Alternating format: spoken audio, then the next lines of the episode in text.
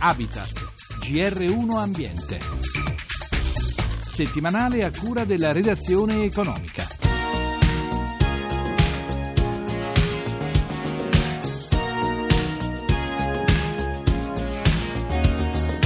Emettere nell'atmosfera meno anidride carbonica ci aiuta a contenere il cosiddetto effetto serra a causa del surriscaldamento del pianeta e ci fa risparmiare denaro. È per questo che la Commissione europea sta sostenendo una nuova campagna di sensibilizzazione per spingere i cittadini dell'Unione a comportamenti virtuosi.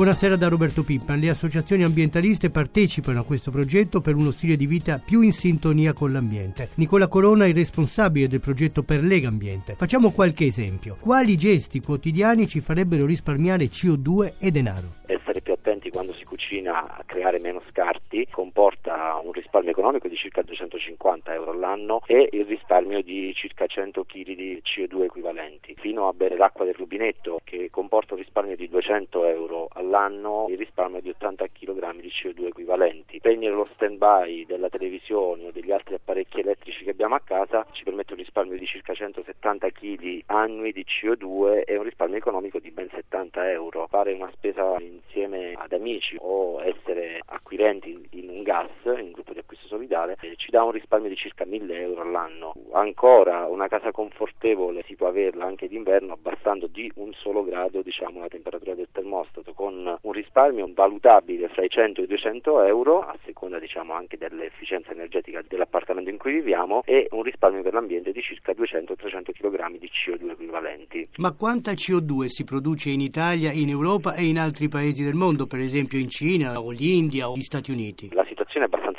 variegata. Certo è che l'Italia è fra i migliori 20 paesi per ciò che riguarda le emissioni di CO2 con una produzione pro capite di 6,72 tonnellate annue. La Cina è migliore di noi da questo punto di vista perché gli abitanti cinesi hanno una produzione di 6,19 tonnellate annue. Sì, però, però i cinesi sono miliardi mentre noi siamo milioni, quindi la certo, differenza in termini di produzione di CO2 pende dalla parte della Cina ovviamente. Sì, no, assolutamente, ba- basti pensare che diciamo, il miglior paese diciamo, per ciò che riguarda le emissioni pro capite di CO2 è l'India, che ha comunque anche lei molti ma molti più abitanti dell'Italia, con 1,67 tonnellate pro capite. Gli Stati Uniti si mettono invece in coda alla classifica, sono il penultimo paese dopo il Lussemburgo con ben 17,56 tonnellate pro capite annue.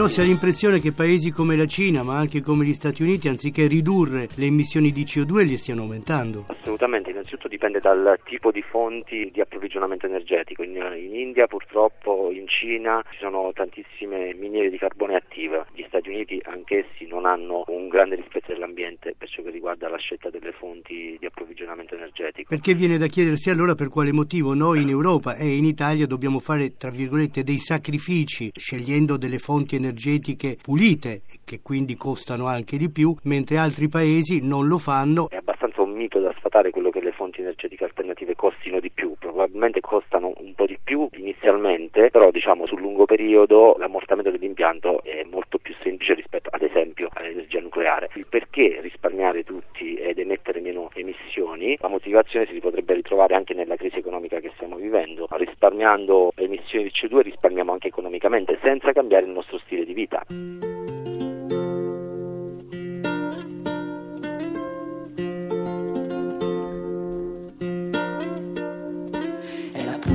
d'acqua che l'ombra ti rubò e tu ora sei malato e la mosca d'autunno che hai schiacciato non ti perdonerà. Sull'acqua del ruscello forse tu troppo ti sei chinato, tu chiami la tua ombra ma lei non ritornerà. Oltre 40 piccoli laghi con acqua bassa tra Prato, Pistoia e Firenze. Qui è possibile vedere specie migratorie come anatre, folaghe ed altri uccelli acquatici. Sono delle vere e proprie oasi che però si trovano nel mezzo di una zona dove sono anche presenti moltissimi insediamenti industriali. Le osi sono il risultato di un lavoro fatto dai cacciatori, adesso riconosciuto anche a livello internazionale e inserito nella rete Natura 2000. Ne parliamo con il presidente della Federcaccia, Gianluca Dall'Olio. Sembra quasi un paradosso Dall'Olio. I cacciatori dunque guardiani degli habitat, un po' come i pescatori vogliono essere guardiani del mare. Come sono sorte queste osi? Gli interventi che sono stati fatti ormai da anni, da moltissimi anni, servono a regolamentare le acque, a mantenere l'habitat in maniera efficace per accogliere nelle fasi di migrazione, sia prenunziale che postnunziale, tutta la, la bifauna migratoria che ama risiedere in queste acque. Tutto questo nel bel mezzo di una delle zone più industriali della Toscana. È una delle zone più antropizzate e anche ad alto livello di insediamenti industriali. Lo sforzo di circa 500 cittadini cacciatori che si impegnano a mantenere senza mezzi meccanici, quindi con lavoro manuale, questa situazione è estremamente importante. Impedisce il consumo e la perdita di suolo. E con quali criteri voi fate i cosiddetti prelievi? Durante tre mesi dell'anno, durante il periodo di caccia aperta, ovviamente con criteri di prelievo sostenibile nel rispetto di quelle che sono le regole, eh, ciò che è previsto anche dal calendario venatorio della regione toscana. Le minacce alla flora, alla fauna e all'habitat sono diverse, la modifica degli ecosistemi, il disturbo antropico, l'agricoltura, la selvicoltura, i trasporti, gli stessi processi naturali riducono habitat e ovviamente sono a rischio per fauna e flora. È chiaro che un intervento di questo tipo di mantenimento conservativo aiuta L'habitat aiuta di conseguenza anche la fauna. Noi abbiamo fatto iniziative anche in Veneto nel rispetto della direttiva Habitat piuttosto che nel rispetto della direttiva Uccelli. Quindi è un modello ah, estendibile. È un modello estendibile in essere in un qualche modo anche che agisse. L'iniziativa è della Federazione della FACE, quindi della Federazione delle Associazioni Venatorie Europee, che coinvolge quindi tutto il Mediterraneo, quindi da Cipro, la Grecia, l'Italia, la Spagna, Malta. È chiaro che l'Europa ha accolto la peculiarità e anche il valore di di questa iniziativa questo ci ha fatto enormemente piacere. House in Budapest, my, my hidden treasure chest, golden grand piano, my beauty focus EOU. Ooh, you, ooh, I'd leave it all.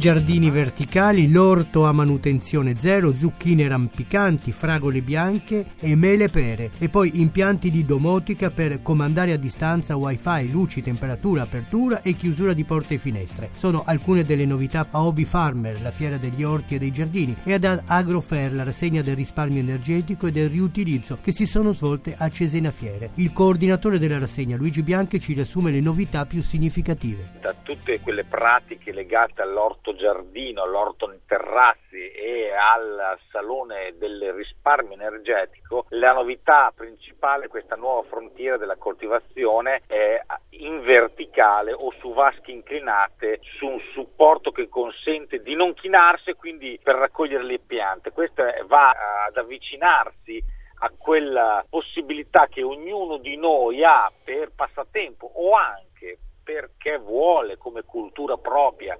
dedicarsi più a un'alimentazione di so cosa mangio perché lo coltivo io, e trovare queste nuove varietà anche perché abbiamo comunque presentato in questa manifestazione il pomodoro tigrato oppure queste zucchine rampicanti che si possono quindi adattare a ogni tipo di terrazzo. Sostanzialmente la possibilità di risparmiare energia non soltanto legata all'orto ma anche all'interno dell'abitazione. Le faccio anche un esempio, questo nuovo sustrato poi si collega poi tutta questa cultura dell'acquaponia che è stata presentata qui Romy Farmer dove praticamente coltivando in vaschette sopra degli acquari tramite le deiezioni dei pesci queste vengono rigenerate tramite un processo chimico che adesso non mi voglio addentrare perché è estremamente complicato poi si possa poi coltivare in maniera organica quindi biologica le piante che ci sono sopra che possono essere da giardinaggio oppure proprio delle insalate e questo anche il discorso di utilizzare comunque questi fertilizzanti ecosostenibili che non hanno bisogno nella maniera più assoluta alcun tipo di necessità di aggiunte di concimi chimici. Poi ci sono anche le nuove frontiere nel campo della domotica. Io adesso che sono in automobile voglio comandare il riscaldamento che stasera mi parta, io dal telefono comando direttamente tutto tramite wifi il, il sistema centralizzato della Cadai, ma non solo. Se io voglio arrivare a casa perché è estate, voglio dare una riaggiata prima alla casa, eccetera, io posso comandare le tapparelle elettriche che si aprono e cominciano a dare anche luce alle stesse piante all'interno della casa, quindi è tutto connesso comunque. È un sistema che ovviamente porta anche un risparmio energetico di facile comprensione, ma la domotica ti può anche dire tramite determinati tipi di frigoriferi intelligenti, dire guarda che ti è in scadenza leggendo il codice a barre il determinato yogurt piuttosto che il formaggio, ti consigli di consumarlo velocemente.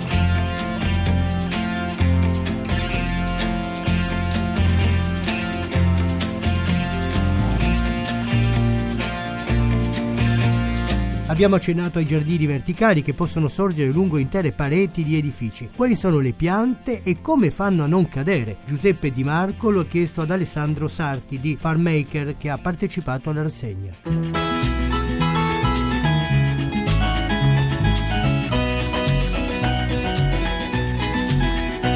Muri verdi che rappresentano una seconda pelle per gli edifici. I giardini verticali sono sempre più apprezzati e non solo per l'effetto estetico, migliorano l'isolamento acustico delle abitazioni, aiutano a catturare le polveri sottili nelle grandi città e contribuiscono alla regolazione termica consentendo anche di risparmiare energia. Ma come fanno a reggersi le piante? Alessandro Sarti della società Farmaker. Ma ci sono diversi tipi di supporti che vengono realizzati direttamente sulla parete oppure ci sono delle strutture che vengono fissate alla stessa parete. Quali piante li compongono? Ma ci sono diversi tipi, dipende un po' dal tipo di, di, di parete che si intende ricoprire, per dire è molto importante anche l'esposizione della parete e quindi se è più soleggiata o più all'ombra si scelgono determinate piante di tipologia diversa. Ecco, dove sono diffusi in particolare, in, in quali paesi?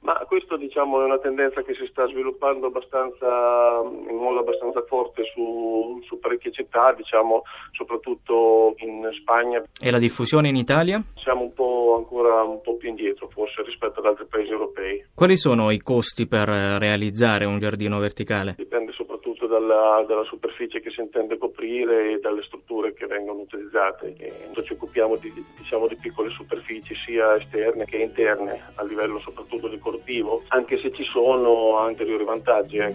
And the leaves that are green turn to brown.